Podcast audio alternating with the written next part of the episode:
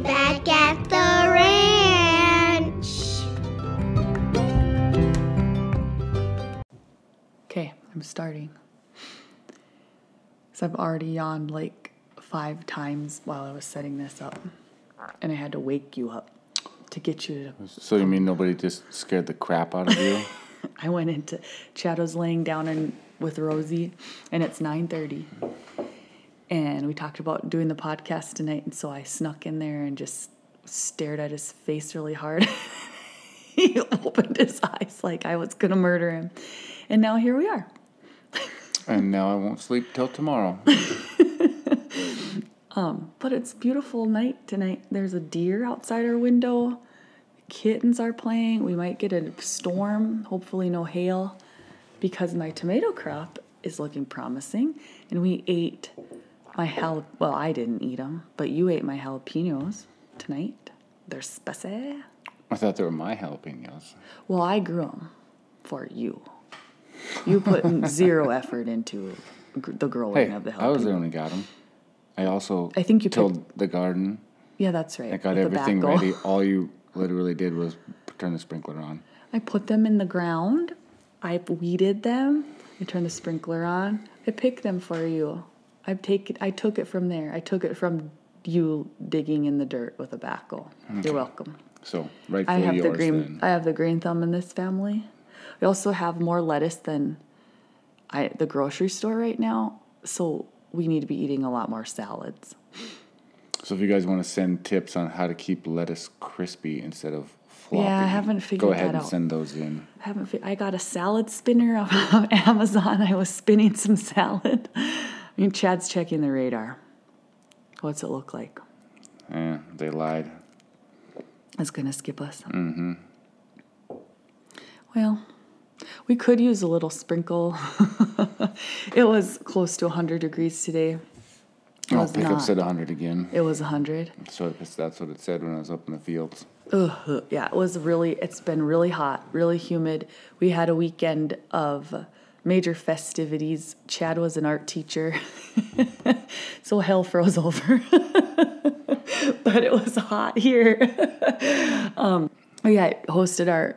my Arts Foundation's Art in the Park event. It went really, really well, but we probably, we had free art projects for kids in the park all day, and I would think, how many kids do you think came through to do our art project? Hundreds. Hundred, almost probably over three hundred kids. Yeah, I think, well, I think Jess said that she had somewhere in the neighborhood of five hundred tiles when it came, mm-hmm. and I bet there wasn't fifty left yeah. when she left. So. so our art teacher, Jess, had set up this really cool art project where you color subway tiles with Sharpie markers, all sorts of different colors. Then you put alcohol on them to kind of blend the colors together. Then... rubbing alcohol, not the good stuff. Not, why would, not vodka. um, then you light it on fire, you know, just because we have to be on the edge of danger all the time. In front of the children, and it's really cool. It turns out really cool, and it was really a popular one, and just you know, it was neat. It turns the tiles into like tie dye. Yeah, it's neat. So it's re- it was really pretty cool. And the median age in our little town um, that used to be when we were growing up pre-retirement age. Now it's thirty-two. So there's kids that come out of the woodworks for these types of activities, and it was really fun. But it was also very, very hot. So. We kind of wrapped that all up and just had a really busy week planning for that and home yeah. fest. Our friend Erin had her baby pageant. Yes. And I think there was over twenty babies were in yeah. it. Yeah, it was I pretty think cool. There were more than like twenty-five babies, you know, between the ages of zero and, or just born. And like one maybe. One, that's the, Something yeah. like that, but they were all. So little. Cute. That one's always, that's always like a, a tradition that people love to hit up. And then, yeah, it was our home fest. So that Art in the Park was part of it, of people coming home for reunions. Last year we had our twenty-year class reunion, which I can't even believe. And people come home and do their reunions and celebrations. But there was so much going on. Mud volleyball, cornhole tournament on Main Street, Art in the Park. We had theater week. So Edie was in her first little play. She was a raccoon. We did that all week. I think we talked about that a little bit last week, but She was stinking cute and loved every minute of it. I said... She's already signed up for next year, she, she said. She said. And then we also had my cousin... It uh, works for Fargo Moorhead Community Theater, and they came and did Little Shop of Horrors and had a full stage musical set and worked with community members um, to put that show on, and that was incredible. So by the time the week was over, I was dead tired, but we woke up on Sunday, and it was hot, and we kind of hung out a little bit, and the girls got a new bouncy house slide thing that I ordered from Amazon with a salad spinner. Oh, and I also ordered um, real s'mores sticks, so we don't have to use the um, whatever coat the coat hangers anymore. So I was really on a spree.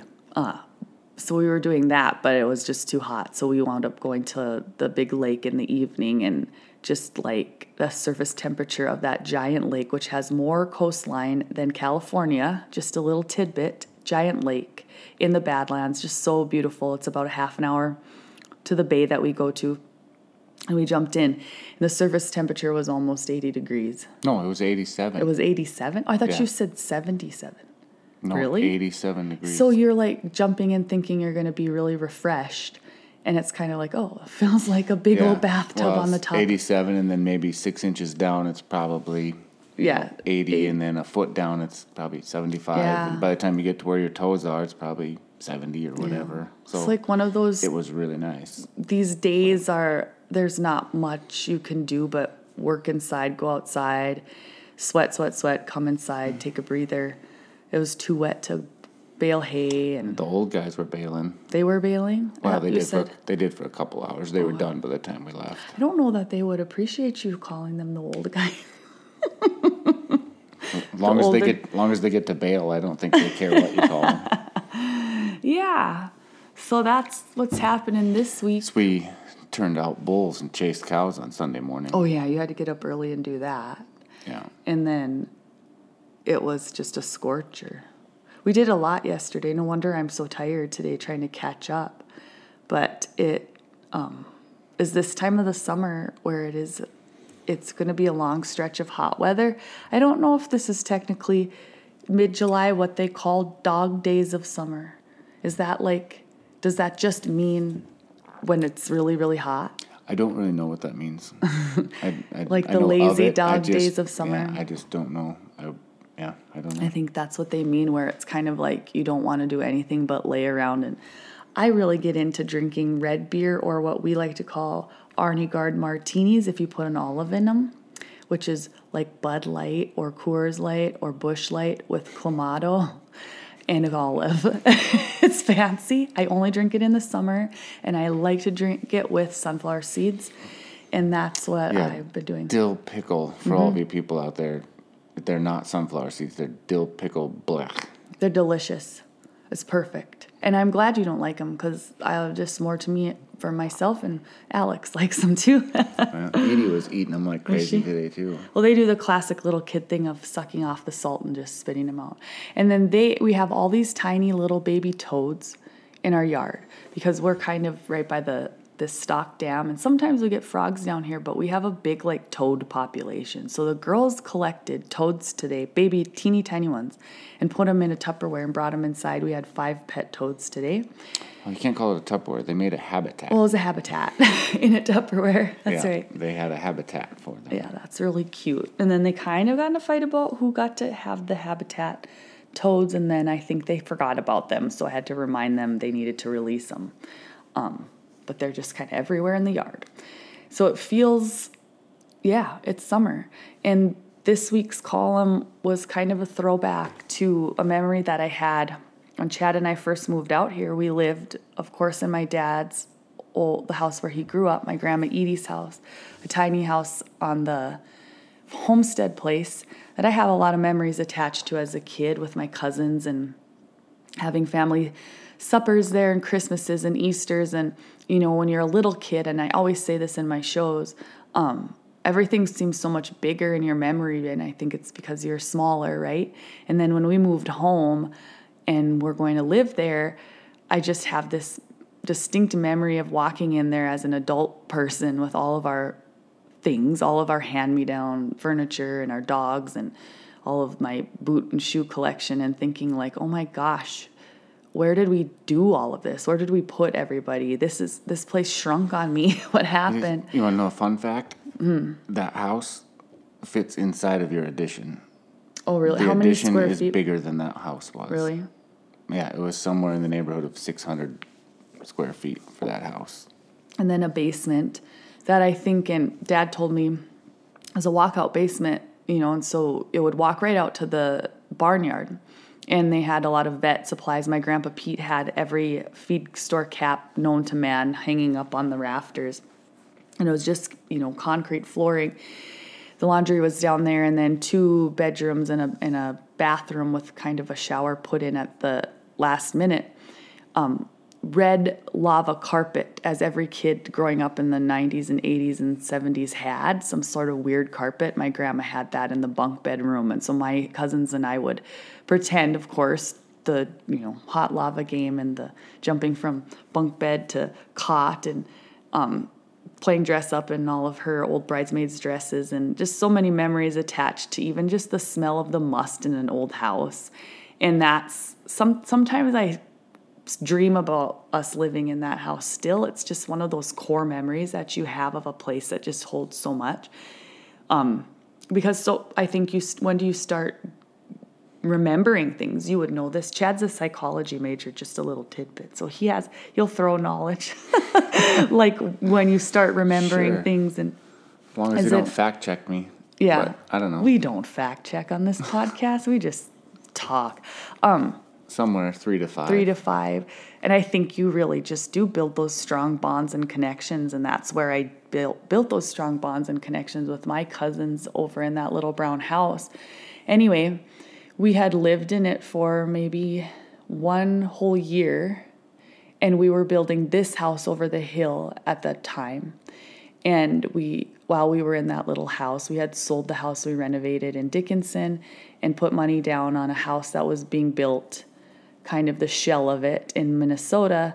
And they had at the time, it was about around this time, fourth of July, um, had delivered it, and we were working on it while living in the old brown house. And we came home from the lake one evening, kind of on, we had been away for a weekend. Was it we fourth of July? From, yeah, we came back from Minnesota.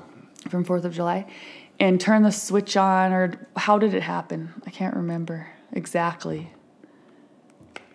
what happened there. But the power, the power was out. Okay. Because all the breakers were blown. Okay. When we flipped the breaker to turn it back on, then found out why the power was out. But the, that's when the wire started on fire. So the wall of the little house was was burning from the inside. The wire, yeah, the wire inside the wall started on fire. Mm-hmm. Um, and this was a house that we were trying to decide what we were going to do with it.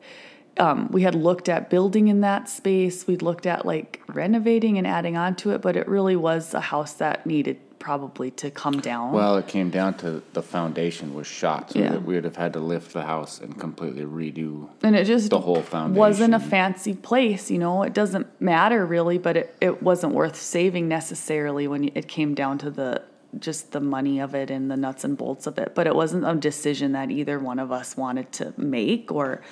or help make, or, you know, you just, it's like a landmark. It's just the way that we're feeling a little bit about the barn there. Nothing, it's not fancy. It's a, just a landmark and of a childhood and memories, and it's not even working. Like we can't even use it, but it's a fixture, right? And you don't want to be the one that makes a choice to yeah, it's just been take there. it. It's been there forever, so it should be there forever, but it can't be there. Things don't last don't forever. Don't last forever.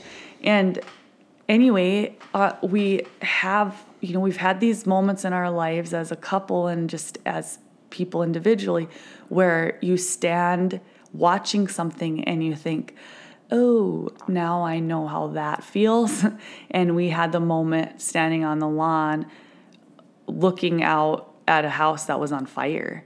And we had thrown everything that we could. We, you know, we, you knew you weren't supposed to like, op- you know, we weren't opening up the wall. We had some time, but we called the fire department and... Well...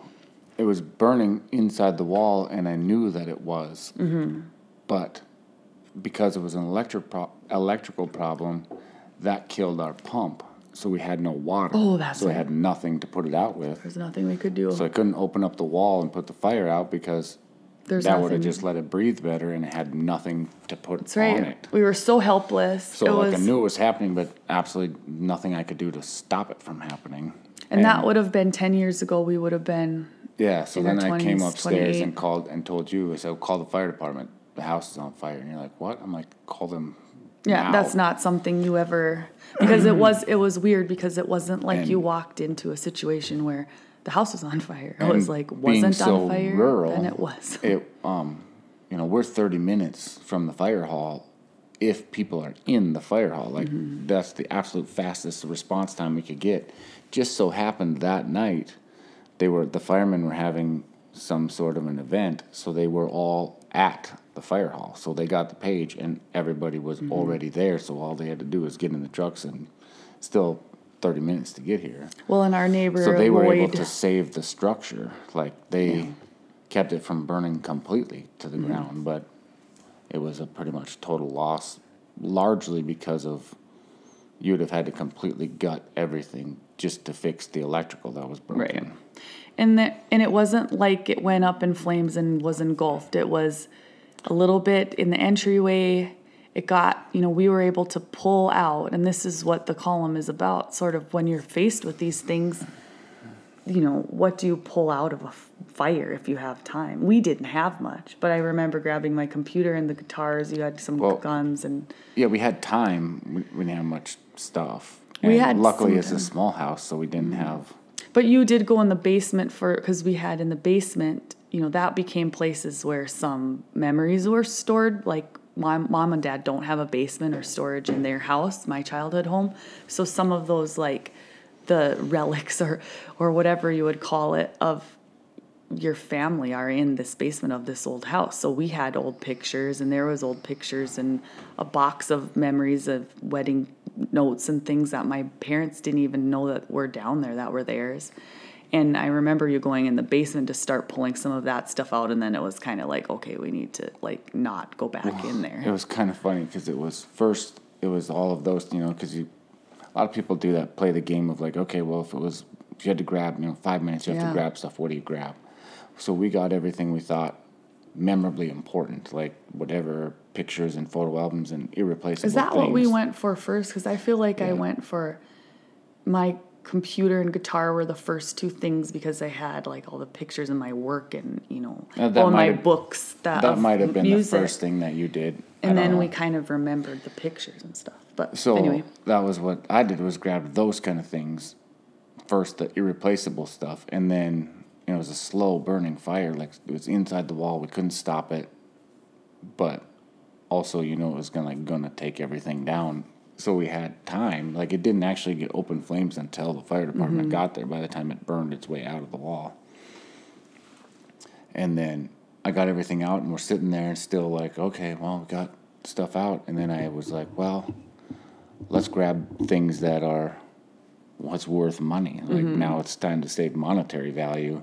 So then I grabbed like you know a T V and stuff that really wasn't worth that much money, but it was more For expensive. Us, yeah. yeah, like got got like guns and stuff, also not worth that much money, but things that I wanted. Well, nothing that we had was and, worth anything. And then I really, kept you know kept going outside and bringing stuff and just throwing it out in the lawn and just throwing it in the lawn. And then I was like, well, what else is worth money? And then I was like, oh, I know what's worth money, Jessie's clothes. So then I just ran into the closet and was just grabbing armfuls of clothes and clothes and That's clothes. That's funny that you thought of my clothes before I thought of my clothes, but you did. I just I just thought of dollar amounts. That's true. My, and then the, like the boots and the shoes and all of that, and, yeah. And then also, like if it's a total loss, then, you know, I'd be out ten shirts and three pairs of pants. Yeah, I would have been One sad trip to home, my... home of economy and I'd have been back to flush. Okay, man, that's kind of true, except for you have, uh, I mean, they're not worth anything, but you've saved every T-shirt you've had since you were wrestling in high school. that, that's true. I mean, I do have a lot of... And we saved those from the fire because I remember, years of like, saving stuff like that. A few years later, I made you sit down so I could take out every T-shirt in your closet and you needed to tell me yes or no because we needed to purge some of it. Well, if it still fits and it's still oh, good, then... Yeah, I know. We all... T-shirts don't go know. out of style. That's right. But we wound up having to... I mean, that was quite a powerful time in our lives because we were so excited to be out here and really thinking, okay, we're going to live in this little house. We're going to build up the house over the hill. We're going to give ourselves time because we had just come from a big construction remodel of this very, and we've talked about it, very it just intense remodel of this nineteen seventies house that we bought basically was should have been condemned and flipped it. So we were living in a remodel for a couple years project, and then we thought, we'll just live in this little house and build our house over the hill, and it'll be ready for us to move in. Well, that was dumb and naive of us, because here we are still working on a house ten years later. But we were at the ranch by ourselves that night. That's before Alex lived out here, and Mom and Dad were still at in they Minnesota. Were, yeah, they were still at the lake, yeah. So we were just, I remember being like, standing on that, I mean, there's not really a lawn, but standing in front of that little house, the fire department in your rural community is every single person you know you've grown up with at that time. There are all these guys out there, you know, they've not, they do grass fires, and at that time, mostly that. And there's a structure fire, and it was really tr- like dramatic. And I was, remember, it was just a calm night in the stars. There was probably not even a moon. And I'm thinking, like, there is absolutely like nothing I can do to stop what is happening right now. I just have to stand here and look at it and accept it. And then, you know, that was over. They've put the fire out. They saved the structure. We had all this crap on on the driveway, um, and in the little grassy spot that's uh, in front of the house. And then it was like, okay, and now I guess we go to Mom and Dad's, like, and we're sitting out on the, you know, the deck thinking, like, I don't know. It was just like surreal. And then we wound up living with my parents for about a month or two, just totally displaced. And I was working on my Nothing's for El- Nothing's Forever album at the time. I had been writing music during the first year that we moved back to the ranch and was really working on that and excited about that and ready to release that. And then complete like ca- kind of chaos came on us with this kind of, you know, it would be way different if looking back on it now. If it if it were to happen to us now, it would be a different story than when it happened to us when we were twenty-eight and just trying to like get our life started here. It the things and the things were just the memory that struck me was in the things that we decided to pull out on the lawn, and then there we were displaced from a house that we were built, you know, in a life we were building together. We'd been married how many years? Like four or five years. Something. Somewhere and there. All of a sudden it was like everything we owned, all our earthly possessions were like something you just were forced to go through. Plus, because it was in an old house, some of the things that belonged to other people as well. And it was just all drug out in this summer, hot summer sun, like a day like today. And I remember going through it, trying to think, like, what should I keep? What should I throw away? What are we doing here? And trying to, you know, I'm pretty, we're pretty resilient in terms of, like, I can, you know, I can be like, this happened to us. I'm not going to sit here and, and cry. We just move to the next thing. But then you wind up having your moment, you know, a dis- at a displaced time. That happens to me with grief all the time. In the moment of, you know, turmoil, of the drama of the thing that's happening, the diagnosis or the the news of someone you love that you lost, like, I can face it and I'm fine. And then the like the trauma of it hits me a week later, a month later, in the most random times. And this happened to me, that happened to me when probably like a month into staying with our my parents and working on this house. And we had pulled everything from the boxes and put them out on the lawn, and it all smelled like smoke. It all smelled like that night. There's still some things in our house that still smell like fire. The photo albums, mostly, when I pull them out, mm-hmm. and they're kind of stuck together, and you're just kind of taken right back to that. And I remember just being like, I don't want any of this shit. I don't want any of it. I don't care about the things that we pulled out of this little house. I don't want it. I just wanted to like, it, when it wasn't because I didn't want to go through it, it was just because all of a sudden it felt like so insignificant to me. And even like the pictures, I guess maybe not, but I remember just looking at my clothes and my shoes and my papers and all the stuff that I brought from college that I thought was going to be so important to me, or the things I kept from high school. There was maybe a handful of things that were so important to me, and the rest of it I just like didn't want to be attached to. And it reminded me of, well, I, that's what I wrote about. And I had written a little bit about it and kind of resurrected it for this week's column. That kind of feeling of not wanting to be attached to like the human part of your existence, which is so much attached to stuff. And, and it can be so cumbersome and burden and full of burden. And it just reminded me of a time in high school, maybe it was a junior high, or the times in my life where we would dri- I would drive by a pasture of cows and be like, I just want to be a cow. It would be so much easier. Or I used to, you know, in the complicated times in high school and adolescence where people are being awful and you're trying to navigate what who you are and what it means to be a good person and be loyal and grow up and who are you, and just looking at the and having homework that you don't understand, probably algebra for me. Looking at the house cat thinking like, could have I just been a house cat? I just wanted to be Jeremiah Johnson and live in the mountains. You did. Yeah, I mean, can you relate to any of that? I know that I'm the one that kind of analyzes it all a little more deeply, but like just to be detached from some of the burdens of this, and we do it to ourselves, right? Yeah, for sure. I mean, I, like everybody else, I suffer from it. You know, like the stuff attachment thing, but I think there's a clear line in our lives of where, like pre-kids and post-kids, now mm-hmm. everything has a lot more sentimental value. It's not really worth anything more right. or whatever, but it's like, oh, well, that's the sure that's the chair where we used to rock the kids, or that's the, mm-hmm. you know, what it stuff means. It's not any better of a chair than it was when it was just a hand-me-down mm-hmm. college chair, but now it's a thing with more memories and more significant. You know, we were twenty, whatever, twenty-eight or six, seven, eight, yeah. whatever it was. But we were kids, basically. That all of our stuff, all of it, was either hand me down yes. or rummage sale, or God, you know, if you know, like I said, we had one, even one trip of things that yeah. were stuff. They were like, oh, I really don't want to lose this one thing or mm-hmm. whatever. And there's like that was that would have been like one armful of stuff. That, right. I, that I still care about. Everything else, mm-hmm. you know, yeah. whatever. But it really forces you to put that into perspective. And you have to make that, you know, we you you just said that. You have an, and people will do that at dinner parties or talk for conversations. What are the things you would pull out in a fire? We had to assess that in thirty seconds and whether or not you should even go back in, right? And it was safe to go back in for, for a while. From... Some of the trips. Some of the trips.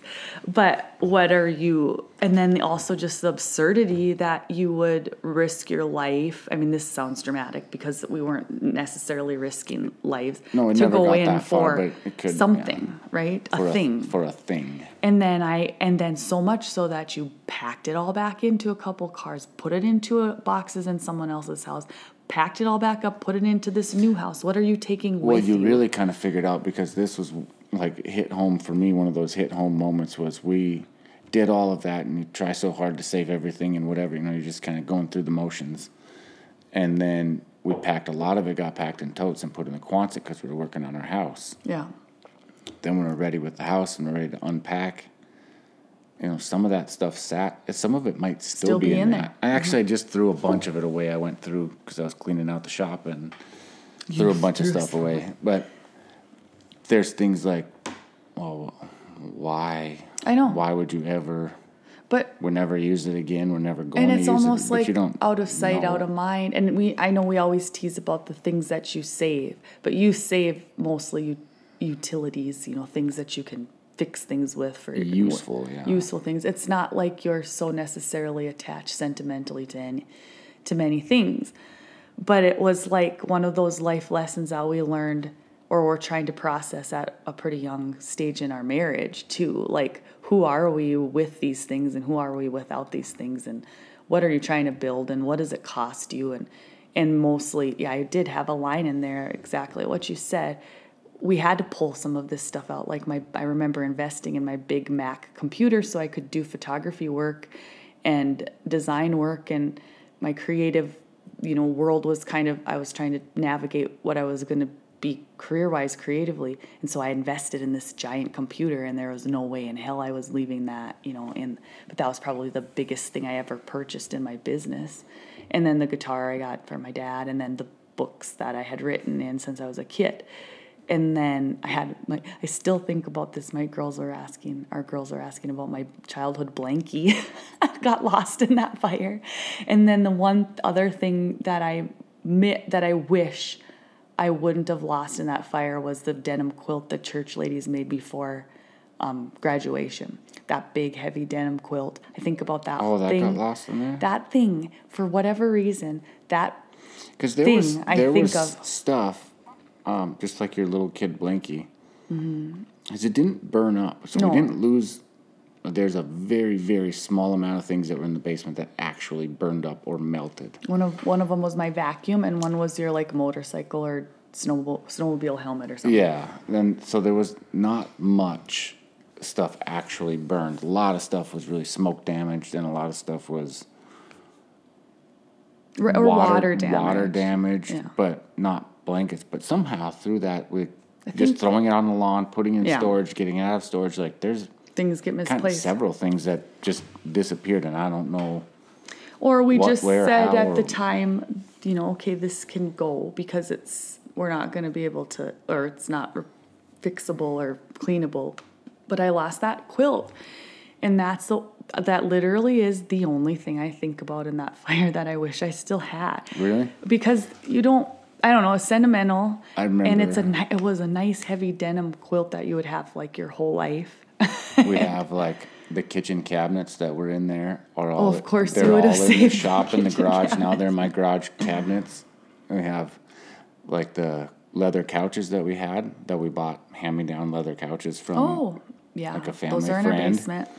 And you're like, well, we're never going to get those clean. We're going to throw those away. And oh, yeah, I was like, you well, s- put your foot down on like, that. Like, let's try right. and figure this out. And I don't know, heard got some advice from a couple different people of how to do what. And yeah, those don't smell. We cleaned them up, and now they're still in our basement. Yeah. And still one of the best sleeping couches Well, if you I've get in that couch, on. It's real hard to get Yeah, you don't sit couch. down on that couch unless you're planning on taking a nap. Your feet don't touch the ground. It's a deep one. Um... But then I have this, so I had this memory of, of me as a, a kid, probably like really twelve, thirteen years old, when you start getting like, you're not a kid anymore, you start growing up, and there's that kind of like. At thirteen? No.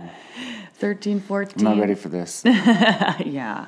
Well, I you know, where you don't even really know what's happening, but I would get, you get moody and. Start whatever. But I remember going out into, as I would always walk in the trees, and that was a thing that I would do no matter how old I was, and just to like kind of center, or to think, or to write music or whatever, get away. And I remember feeling like particularly whatever the word is, or whatever you are as a teenager, brooding or uh, whatever. I don't know. I can't think of can't a term. Help you there. You know, you're not really. no, I didn't do I'm a lot of thinking when I was thirteen. Well, I know. This is where maybe you can't relate. It was more like impulse. uh, there's a difference ma- majorly between you and me. But, you know, a teenage girl trying to figure out what's happening to her, basically. And I walked out into the trees, kind of in the pasture behind the mailbox. And it was raining.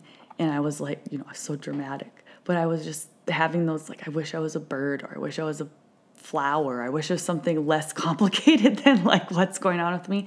And I just started taking, like, all my clothes off. I took all my clothes off. You and are just... so weird. I did not ever do that. Well, of course you didn't do that. You were out doing... I mean, I took my clothes off, then I jumped in the creek. Well, right. But... Well, yeah, you're processing your adolescence in a different way. And this was very, like, like I'm telling you, dramatic, but I have a memory of it. And that's what I've never heard. Yeah. That's funny. So I just started like taking off pieces. Like I've never been, yeah, I've never been, had, had you ever been naked outside before? I don't think I had. Not as a, no, maybe as a kid, a baby. Anyway, then I just like wanted to see how that felt, I guess. And so I just stood naked in the trees, and it was raining, and it was quiet, and no one was around. And then putt-putt comes Jimmy over the hill. Well, like you didn't, I found a spot where I felt like the most alone I could possibly feel. You can get pretty alone yeah. out here, yeah. And so I obviously wasn't trying to be an exhibitionist. There was something I needed to why I needed to do it. The memory about why it escapes me, except the memory of that I did, just stood there completely naked in the rain in the middle of the farm in the trees. And then all of a sudden I get that. Like, yeah. Like, like if I was an animal, if I wasn't all of these things that are like attached to me that make me human, like what would this be like? And then it was like, maybe not even, it couldn't have been three to five minutes. And then I just became so like glaringly aware of like, no, no, I'm a human and I'm naked and I'm flawed and I don't like this. And I just put all my clothes back on. About the time the first mosquito bites your bum cheek. That's the end of that. Well, right. But that or just like, could you be just totally vulnerable and totally exposed and not like remem- remind yourself that, oh, it's really messy to be a human being in this world and like try to figure it out. Could I just like strip it all off and just be like, what am I without all of that? And then it wasn't very long before I remembered. No, I've never done that particularly, but I, I've done a couple times, like when I was a teenager, I would just go out into like the Badlands or the wild or mm-hmm. whatever and just kind of do a mock scenario of like, okay, this is the stuff I have. If I had to live, could mm-hmm. I live? Mm-hmm. And it would take me an hour sometimes, sometimes a half a day before I realized, like, no, right. I wouldn't make it a week. Mm-hmm. Like, you think that there's so much that's like deer and there's animals and yeah. you could build a shelter and eat and do whatever. Like, I don't know how those people did it. I mean, I've read books and I've seen movies and I, I well, we're just theoretically know how they did it. But, like, out here, if you have a stick and a pocket knife or whatever, like, I'm sorry, but ninety-nine point nine percent of people are going to starve. You're going to die. And I didn't know, like, even which plants I could eat. You know, right. Like, you're thinking that you can scavenge whatever. Like, well, if you're in the Badlands, what are you going to do? Like, right. Yeah. Get good at eating bugs, maybe. Well, and we're just not equipped. We're not evolved but it, in that but way. But that was kind of the go back to mm-hmm. the raw state of, like, you know, kind of what are you or how do you do it or in touch with your... the primal part of yeah. being human, because at one point, you know, because was... well, you see, like animals do it, and cows do it, and dogs mm. do it, and you know, even we used to do that in, in kind of getting drifting real far, but no, like I when we were in Missoula right and we line. talked about yeah. the difference of the dogs we had growing up versus how mm-hmm. the dogs are treated over oh. there, where they're just like people. The mm-hmm. dogs are people, and I'm like, well, dogs aren't people. I remember getting yelled at. I mean, not like really yelled yelled at, but when we were running, and then yeah. we'd go run in that park. And I had my lab, and we'd go run over there, and it was really hot, and this lady was just scolding me for not having water for my dog to drink. Like, we what were, about me? We were running next to a river, and I had no water. Like, he ran into the river several times. He was better off than I you. was on the trail yeah. just sweating and panting, right. and I'm not a runner, so... Oh, I was back. But that was completely fine. But it was like, mm-hmm. how dare you not carry water for your dog? And I'm like, what in the world? Yeah, there's just this kind of... the point where you kind of realize that we've evolved ourselves into being so incredibly, incredibly genius in some points. You know, we're talking about the science of, you know, the science that saved my life, the science that can detect cancer, the things that we can do for ourselves as a human race to keep us going and moving and evolving. And look at us, you know, we're pod, like even ten years ago when we moved back to the ranch, our internet connection Was, wouldn't have allowed me to, didn't allow me to do what we were, what I'm doing now necessarily. Like that's just no, the way it, it was. Took, an, like, I don't know if you remember the sequence of things, but it took several years, like only in the last maybe five six years somewhere, yeah, and it could be off a little bit, enough. But where we could even have like Netflix. We knew that we knew Netflix existed. Right. We knew other people could stream shows and they would talk about it. It was not a thing that we and could we do. And we have a pretty evolved like we system had, we here had internet, for rural. But we, but we couldn't right. stream anything. Like you could Google stuff, but that right. was it. Yeah, and and we, like I said, have a pretty sophisticated rural network, actually, for as remote as we are compared to other parts of the country. Oh, it's crazy. And then with the, you know, when the boom came along and then technology needed, like the companies needed it out here, mm-hmm. it was a big drive big of how we got a lot of stuff. So, yeah. like, cell phone coverage was always pretty spotty. Well, then when oil companies needed to contact their mm-hmm. employees, all of a sudden towers started going up mm-hmm. all over the place. So now... there's very few, if any, places on the ranch where you don't have a working right. cell phone. Which is well, we were out on the crazy. Big lake. Like, we joke about that all the time when we're chasing cows or rounding up or doing something, and we'll call each other now or text can. Each other yeah. on a horseback, and then it, mm-hmm. everybody does it, kind of just laughs about, I can't believe I'm doing this. Like, this, this happened, I think, last year. But it's happened multiple times, but it happened for the first time. We were out riding and doing something like that, and somebody called me, one of the guys, or you did, or somebody called me, and I had just got a smartwatch. So oh. my phone always gets buried, like, in my pocket, under my chaps, and somewhere that I can't ever get to it. But I could answer the phone call on my watch while I'm riding a horse, chasing cows, talking to my mm-hmm. wrist. It was like a James Bond movie or something. It was crazy. I just had that moment of like, whoa, this is but insane. This is what I'm saying. Like, you're doing the most old-fashioned, yeah. old-timey, like nitty-gritty, what this country was built on thing, and, and also talking, talking into your wrist. Yeah. like, but that's what I'm saying, the juxtaposition of that. That's such a like a great example, that we can talk to each other on FaceTime and video call, and in our lifetime, we've seen it go from, the, you know, no internet whatsoever, calling, you know, oh, when we were dating, I had to call and talk to your dad to talk to you. I talked to him first. That was fun for me. Everyone had to talk to someone's parent before they got to talk. You know, call waiting was a I, big technology. There's a, you know, as far as kids go, I wish that there were a way you could kind of go back, because now the downside to it is there is no shutting it off. No. Kids have no relief. Like we they could are go, we could device. Go and have yeah. a bad day at school, have a bad, yeah. whatever, you're getting picked on or things are not going the way you want them to, or whatever. But then you go home, and it's like you flip a switch. Now you're in your home world. Yeah. Kids now can't do that, mm-hmm. and I wish that there was a way that they could. Or, you know, kid has to suck up the courage to call a girl's dad and ask if he, you know, he's really definitely want to call her. You know, he or she is not going to be doing that at eleven o'clock at night. They're going right. to be respectful about the way that they communicate, and we don't have that anymore. Right. I worry about that with our kids. There's, like, I'm not going to have that interface. Even yeah. whether you're for it, against it, or strict, or whatever, at least, like, our parents knew. Right. We're not even going to know. Yeah. I mean, there's ways you can track it, and that's definitely... You can, work. And there's, thing, there's things that you can do but it's better a or worse, world. But by the time they get to teenagers, you know, I mean, you can yeah. try really hard, but I know my parents tried hard to do yeah. whatever, and a teenager can get around anything yes. a parent thinks that well, they can you're do, navigating especially technology. This, the technology forces us to navigate... new worlds co- continuously, constantly. We're doing that, and that makes the world seem so much smaller, and the events that are happening in it seem so much heavier and so much in your face, so much more. I think for me especially, you know, the news of the world weighs so much hev- more heavily on me because it's right there. When I open up my device, I see all of the bad things yeah. happening, and, and that's kind of where I was coming from in the column this week too. It's like things, ugh, it's to be human is painful, and it hurts right now, and it's hard. What I'm trying, we've been trying to say is we've come so far that we can talk to each other on our, you know, we can see each other, but if we on the phone, we're connected.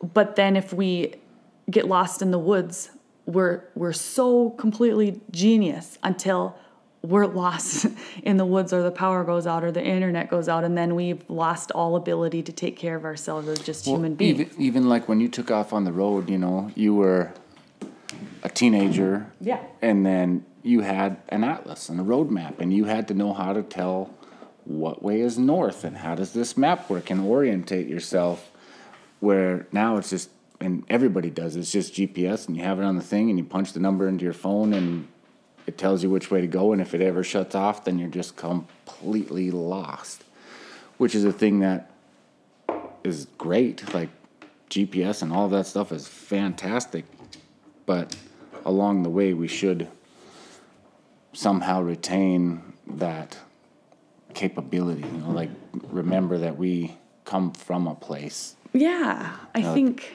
Like, our ancestors, you know, fought wolves with sticks.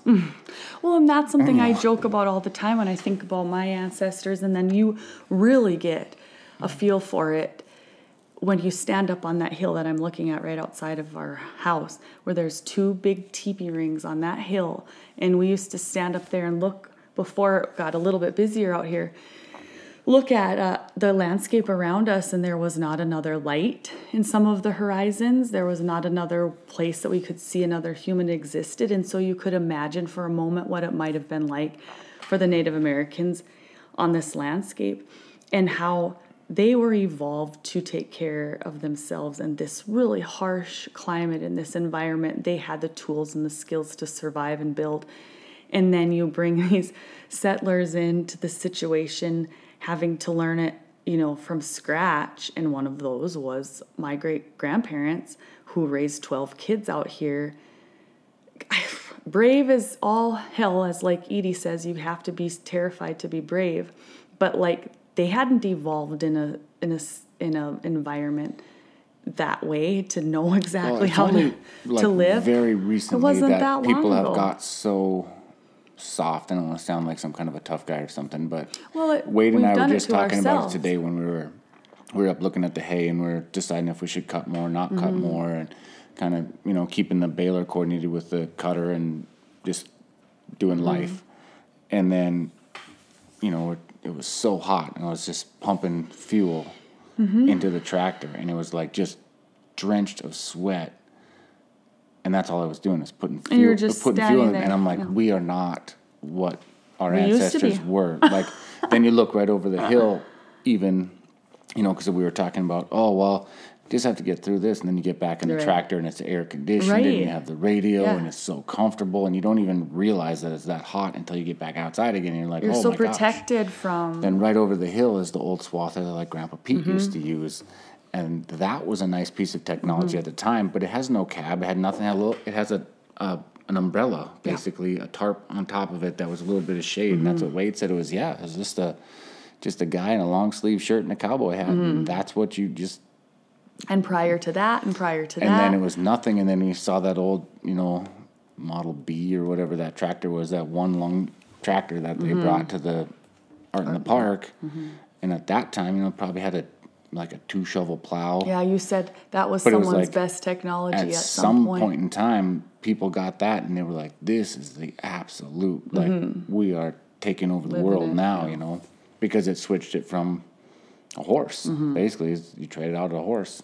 But I think that history is something to humble us a little bit. I think about it in raising these girls out here, because going back to just even being a teenager... kind of stripping it down and thinking that way, um, the it was it's back then it's isolating. It was isolating to be a, a kid, right? And isolating to be a mom, to be out this far from, you know, your community is small and people are a mile up the hill. It's not the same as living in a neighborhood in town.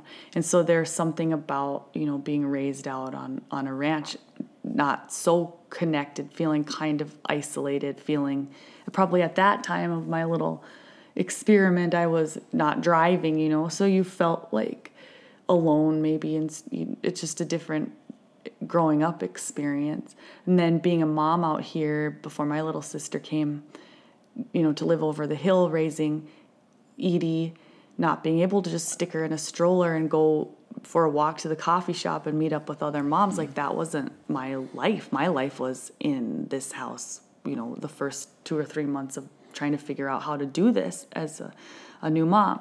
So I think about my Grandma Gudrun, how that must have felt to be seventeen, sixteen years old and starting to raise a family and basically just put a shovel in the dirt and build a house out of nothing out of basically dirt, and literally, and raised these kids up, and they built churches and they built community and they helped each other have babies, and um, they did it from not having any prior experience on this landscape or in this weather, like ancestors passing on from generation to generation like the Native Americans had.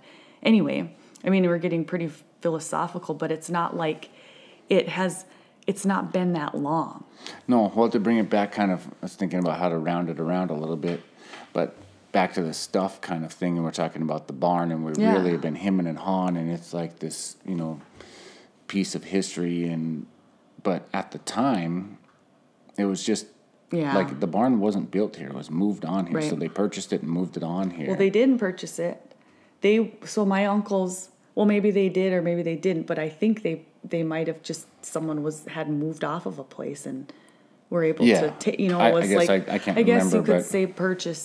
They, you just I'm just trying to say like it wasn't like a brand new barn it, it was, that they moved on. It, it was, was like someone else's old piece of structure. Yeah, it was not sentimental. It was a right. structure that they needed, yeah. and it it was the best thing that they could get at mm-hmm. the time.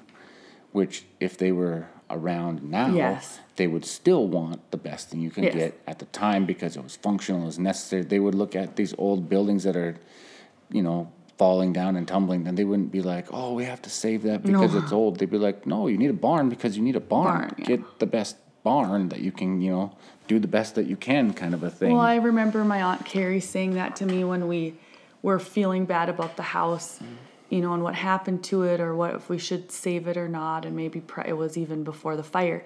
And I was thinking about my Grandma Edie, and you know, having lived in that house with her when I was a kid, because I lived with her and Dad before my parents, well, before my mom and sisters came, and you know, I had some more different kind of memories in there. Anyway, feeling like that was so sentimental to me, and then Carrie saying about her mother, like Grandma would have loved to have an addition on this place. If she would have had an opportunity, she would have, you know, bumped this wall out or took this house down and built a new yeah. house. This isn't sentimental to her necessarily the same way that it would be sentimental to you. If she were still alive, she would tell you, build a new house if you can. you yeah, know? Like, you know, she would have had the opportunities if she was still, because, you know, it's a very real scenario in which she could be still here. Yes. Because she yeah. was so young when she was gone that, mm-hmm. you know, she would have had the luxury of, of the Maybe. economy that's mm-hmm. coming. And I don't think that she would have kept that house. This as no. as much as they had done, like your grandpa in the seventies had solar power mm-hmm. on the house. Like they were, yeah. they weren't wealthy. They didn't have any kind of money or mm-hmm. means to speak of, but they were up on like practical, useful, mm-hmm. and technology, and like they just did the best of what they could yes, with everything that they had. They didn't think like, oh, I got to keep this old tractor because that's the right. old tractor that my dad had, or right. you know, well, they whatever. Here, that to that point, we have more of the luxury of being sentimental than they did, right? Yeah, we we do because of our means, yeah, yeah, or just the way that yeah the world's progressed and the my, way. It, my dad's always famous for saying that. Um, People, well, he's not famous, but says it all the time amongst us. What do you mean he's not famous? He's that, famous in some circles. His own. But no, like people like the distressed look of things, and oh, they like yeah. older furniture and reclaimed mm-hmm. stuff. And Dad's like, I grew up poor. Right. That's all I ever had. Only thing I want now is like shiny nice new stuff. Things, so yeah. he's a yeah. carpenter and a builder, and he just builds things that are like immaculate. Totally and immaculate. They look, you know, brand new, and mm-hmm. like that's that's what he holds dear is like mm-hmm. the things, because they had all the old refurbished and yeah. they didn't have a choice, busted yeah. down, and like mm-hmm. he has no sentimental value for any of that stuff. Yeah, right. But he also, we've talked about this, also doesn't throw anything away throw ever. It away, but it's not because he's it. Yeah. not because he thinks it's so great. It's because he it might be useful it. sometime, yeah. mm-hmm. somewhere. It. Mm-hmm. Rarely is, but also a lot of times it is. So right, no, a lot of times it is. Yeah, it is. Um, I think living on, you know, going back to this place, which is just the central, the central heartbeat of this, all the work that I do, really, in the, in the writing and where we're raising our family and what we do every day. But being on a piece of land like this that is un- pretty underdeveloped, pretty, you know, you do have a chance. And I say this a lot in my shows, like, and I wrote this line when the, when we first moved back here, like, it's so strange to be on your childhood home that was your dad's childhood place, that was your dad's dad's childhood place, that raised these generations before you and prior to that was belonged to, you know, other people, other people entirely. Um, that you have these memories that are yours, and then you have memories that aren't yours that you keep and you hold and you cherish and try to figure out what to do with. And we're so lucky that we are fourth generation raising fifth generation and are having the support that we have to be on this place and and be able to hold it for the next generations to come. But I think I even as a teenager knew how lucky I was to be out among this kind of wild piece of dirt.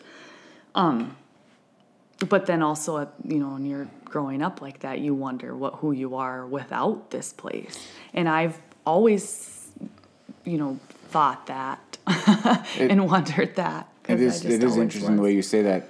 It's like, um, you know, your ancestors paid for your sentimentality. Like, yeah. They bought mm-hmm. your ability to be sentimental. By bought, I mean... They suffered. They built it. They mm-hmm. worked it. They... Mm-hmm. Everything that they did allows you to be sentimental. If we struggled like they struggled, we wouldn't we wouldn't have that sentimentality. No.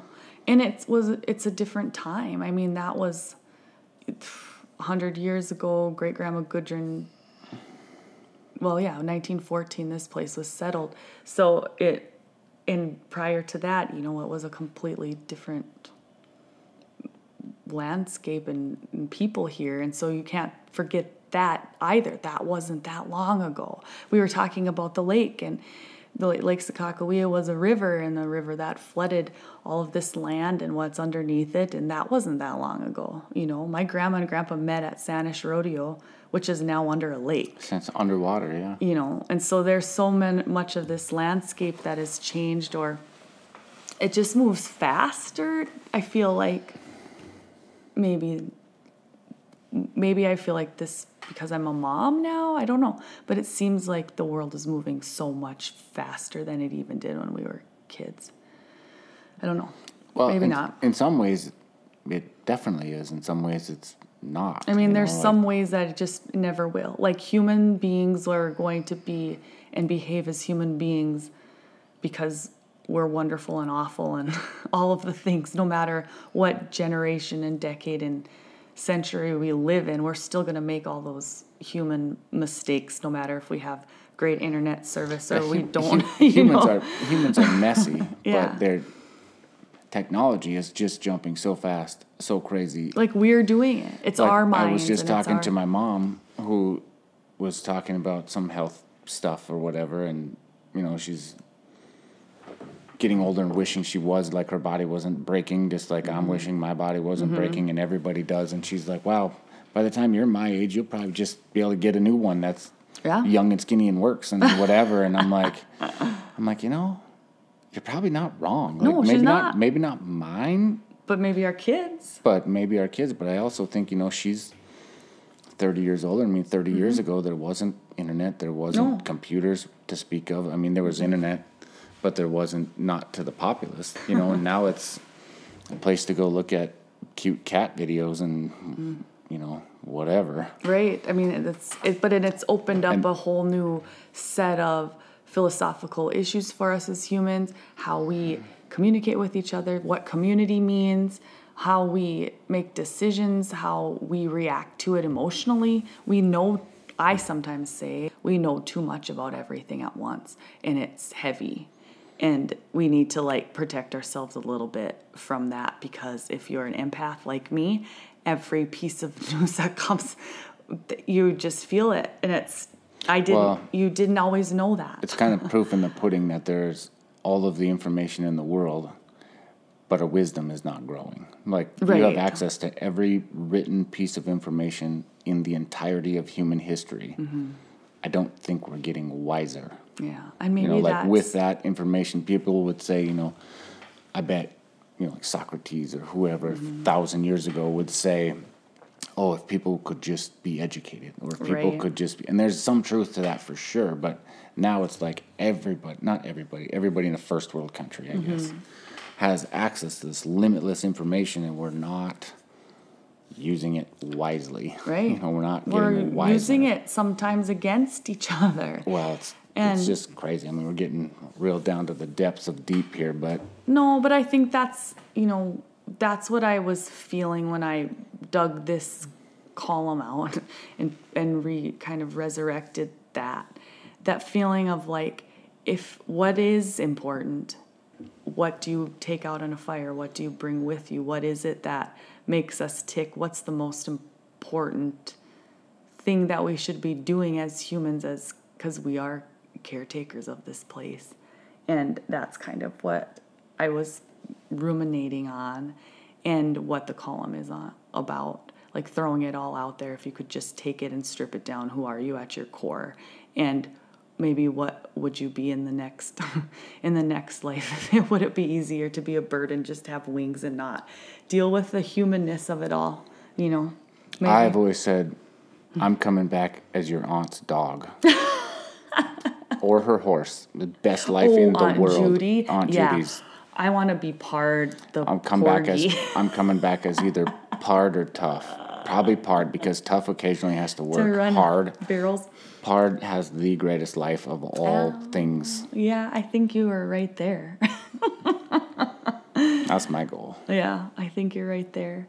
But I think, you know, it's worth discussing. I feel like other people feel this way, but it's hard to articulate. It's hard to articulate the heaviness of it. And when you're having, you know, a hard time, even just today for me was, I was exhausted.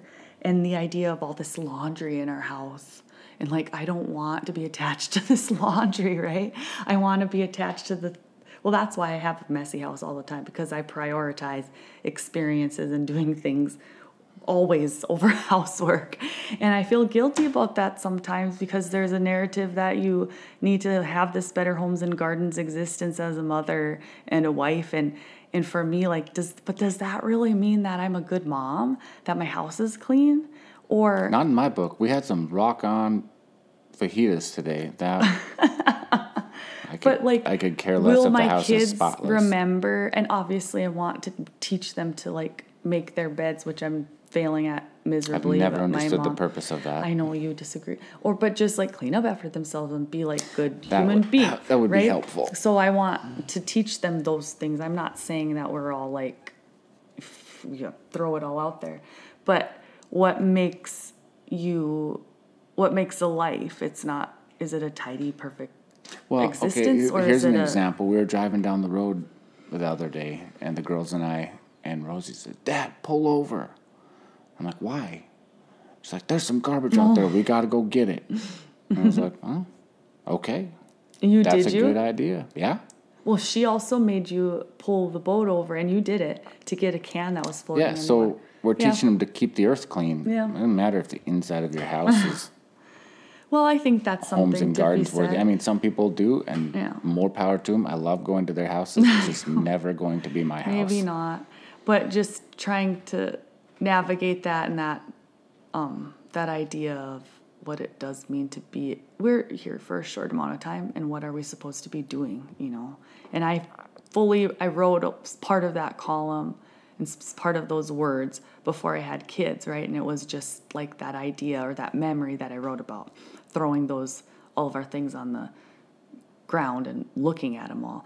It's, it's a total, I would have felt, I feel completely different now, ten years later, being a mother.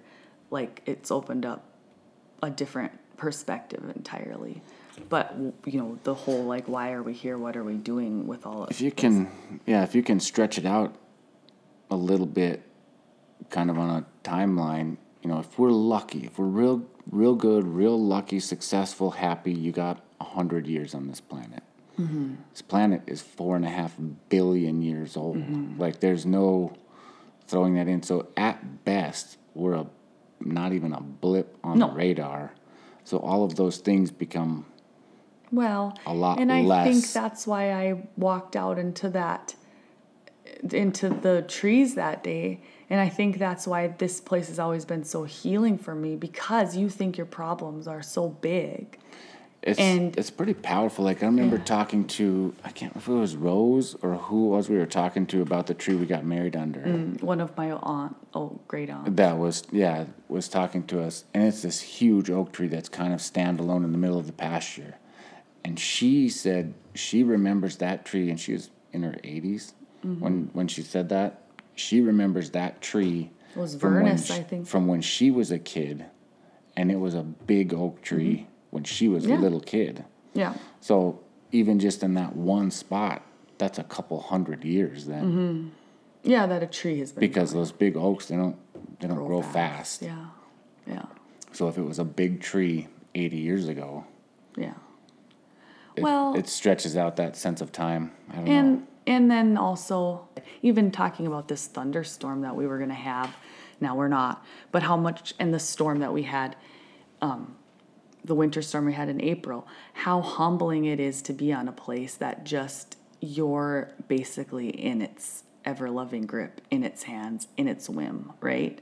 And you don't have anything to say about it except for you, you need to blow with, go with the punches and, and, and adapt. Everywhere is like that. Like, yeah. you know, talk to the people of Canvas, or Canvas, of Kansas after, you know, Tornado Alley yes. comes through, mm-hmm. and that will humble you. There's nothing mm-hmm. humble you faster than a tornado, because it's nothing, and then then there That's is everything. nothing. Then you know, like, yeah. they, there's clear skies and everything's fine, and then all of a sudden there's no more house, or there's no right. more town, or there's no more anything, or the people of New Orleans who mm-hmm.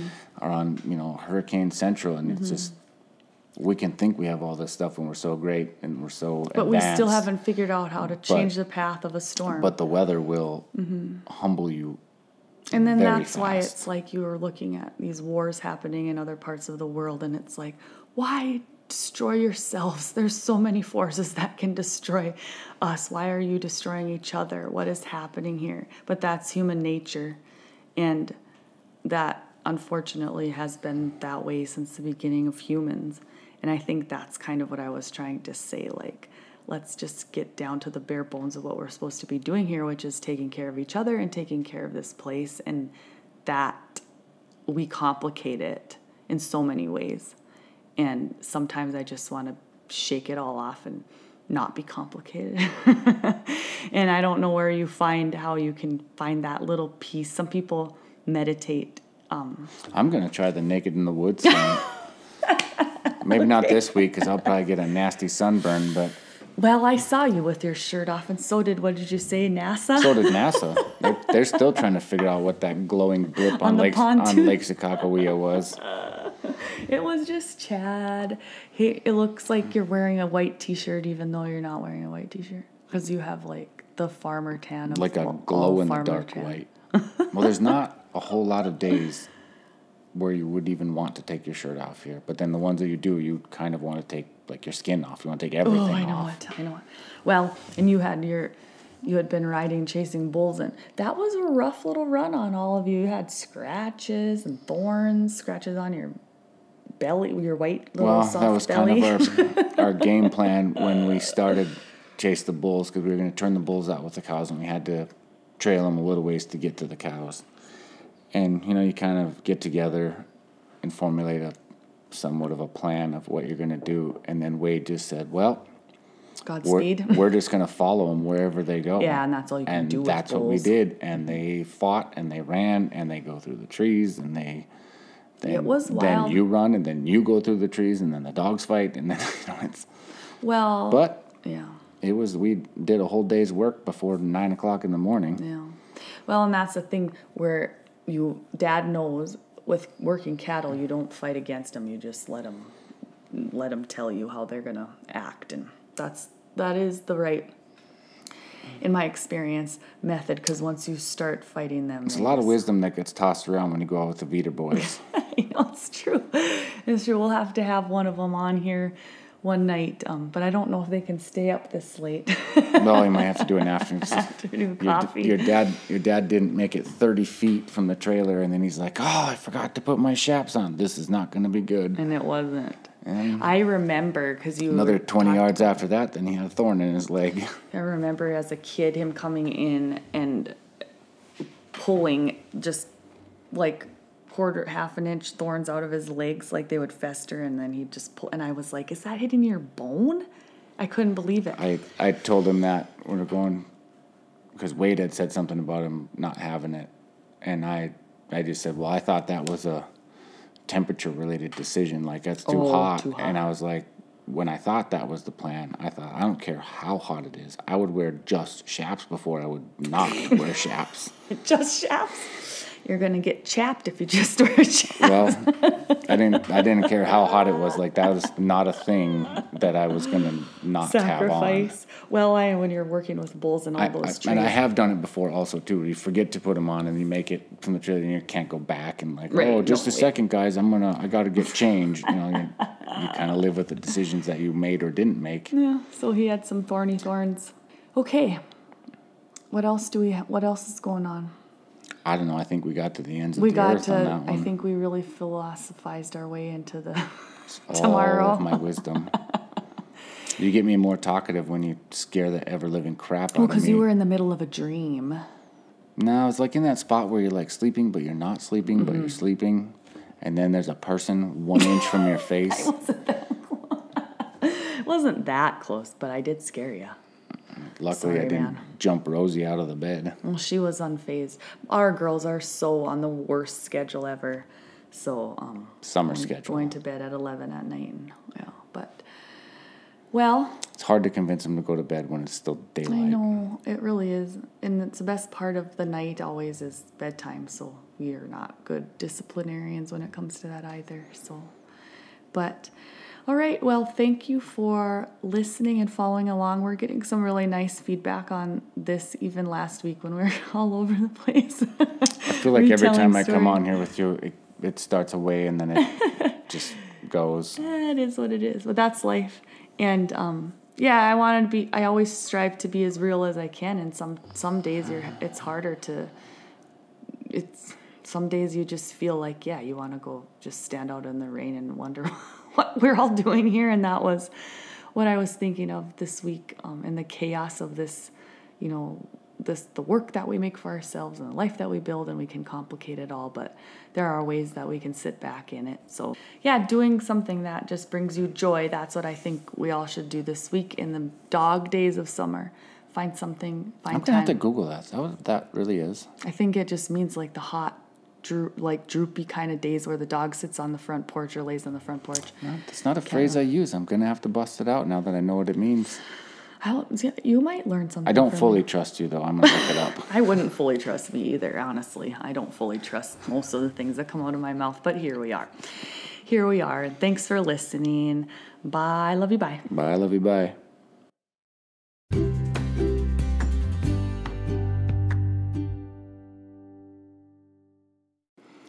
Ten Julys ago, my husband and I stood on the Scoria Road on the homestead place and watched as my dad's childhood home started going up in flames. We'd been living there in what we called Grandma's house the first two years as we worked on building our own home on the ranch, until one sweltering summer night we arrived home from a trip to the lake, turned on the lights, and noticed smoke coming from the basement and traveling inside the walls. An electrical fire started by a lightning strike while we were gone. A few months later, when we were living in my parents' house and all our earthly possessions were scattered across their lawn, airing the smoke out while we reorganized for my chaotic scramble to save them, I remember thinking this. When the walls of our home were smoking from the inside out into the night, we did not grab onto one another. No, we placed our arms around computer screens and television sets, appliances and guitars. We threw our possessions on the earth to be saved and to save us from the need we might feel to replace them. What it would cost us to purchase another would mean time and money, the things that take up the biggest part of us some days. And there it all was, out in the great wide open of the sky, stacks of important papers and photographs, hats and shoes, books I've never read and albums I haven't listened to in years. We pulled these things from the flame so that it could lay here, waiting for us to decide what to do now. And suddenly I had this overwhelming feeling that I didn't want any of it. I didn't want a choice between red boots or black. I didn't want the papers reminding me what it costs to live. I didn't want the movies suggesting I should stay in and watch a world that doesn't exist for us. I didn't want the memories waiting in boxes for me to recall what we were when we were sixteen and sun-kissed and the world scared us a little. Because things like this, unnerving, uncontrollable things, they will happen, and they will happen to us. I didn't want it weighing on me, not that day, and sometimes not these days, not ten years later. I heard once somewhere on the car radio a man who said, "We do not have a soul, we have a body." I pause to think of this today when my clothes feel heavy against the wet, sticky heat of the summer, and the body that houses my soul is feeling tired at the thought of moving through the tasks we've laid out for the day, cleaning up after ourselves, moving our stuff from room to room, from yard to house, from floor to laundry, from table to sink. And I think about where my soul might live next. Perhaps in the body of a yellow bird that returns to the feeder outside of this office window, concerned with nothing but her next bite, spreading her wings and cooling herself in the puddles left from an early morning rain. A bird attached to nothing but the sky. Or maybe a long living oak with a mission to reach my branches out to the sun in the summer, to release them in the autumn chill and sleep until the spring sun asks me gently to bloom again. I would have roots that would keep me grounded, and grass and branches from the aspen or the birch to keep me company, to lean on, to protect me from the wind. Maybe a wildflower, a thistle, or a cricket screeching my song into the night. I could be all of those things, but today I don't want to be attached to anything. I felt like this as a teenager, before I understood why I was so anxious and why I suddenly had so many emotions pulling at my skin. I remember walking out into the rain on a cool late summer evening just to be out there, away from the four walls of a house, away from the telephone and things that needed to be thought through. I felt heavy that day, and I wanted to be a blade of grass, grounded and soaked in the rain. I walked further into the protection of the oaks and stepped off of my path, then slowly out of my shoes and finally out of all of my clothing. I stood there in the lush green of the weeds and the wild fruit bushes, under a canopy of leaves dripping the rain down through their branches and onto my bare skin. I was comfortable like this for only moments before I glanced down at my pale skin and remembered to be self-conscious. But for a moment I was there, holding my breath, and I was the rain and the clouds and the dirt. I was the grass and the still, damp air. And I'm not wishing for the reminders of a good life to disappear. Today I'm just asking not to be held accountable for my possessions or a body that doesn't do much to hide the relentless emotions of this soul, the one that crinkles up my nose when it cries, bites the scar on my lip in worry, and screams air out of my lungs in frustration. Today I am just taking a moment to remember that someday my soul may have wings.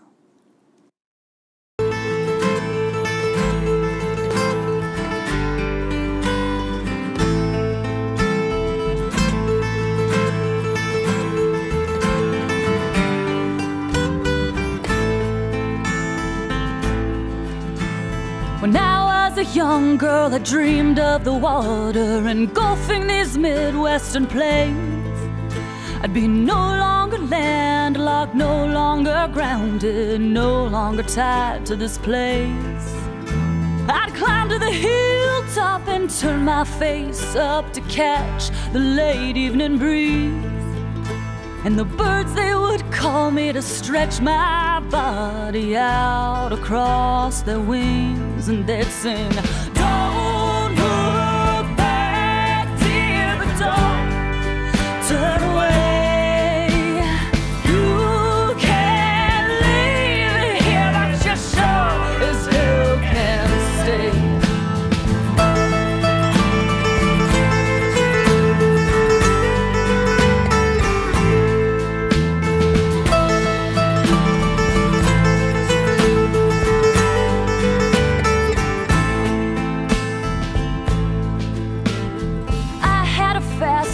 Traded him for a fast car, and I put my heart where it was meant.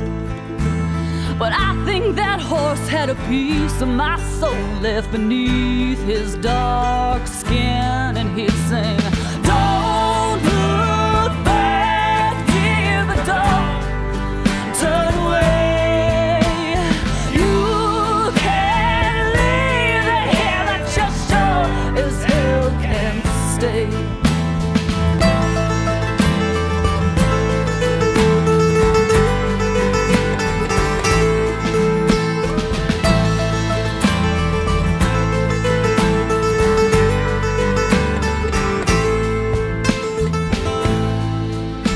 Now there's too many ways out, too many to choose from. Blacktop, gravel, dirt road.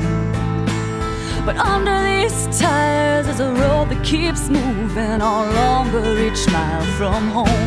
And it sings, don't look back, dear, but don't turn away. You can't leave here, just show us you can stay. Don't look back, dear, but don't turn away. You can't leave here, just show us you can stay.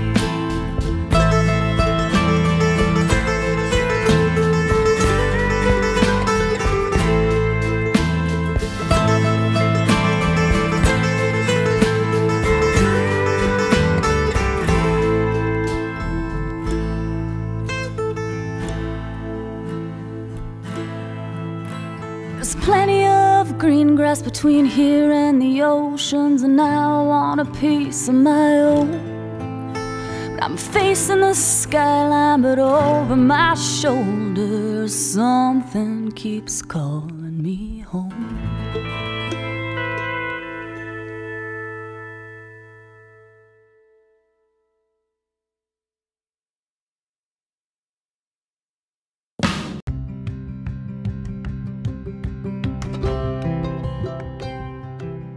Thank you for listening to this week's Stories from the Ranch. If you want more content, you can follow me on Instagram at Jessie Veeder or Facebook at Veeder Ranch. If you want more information about my music, you want to download it or hear more, you can find that at jessie veeder music dot com or anywhere where you listen to music. Thanks for listening. We'll see you next week.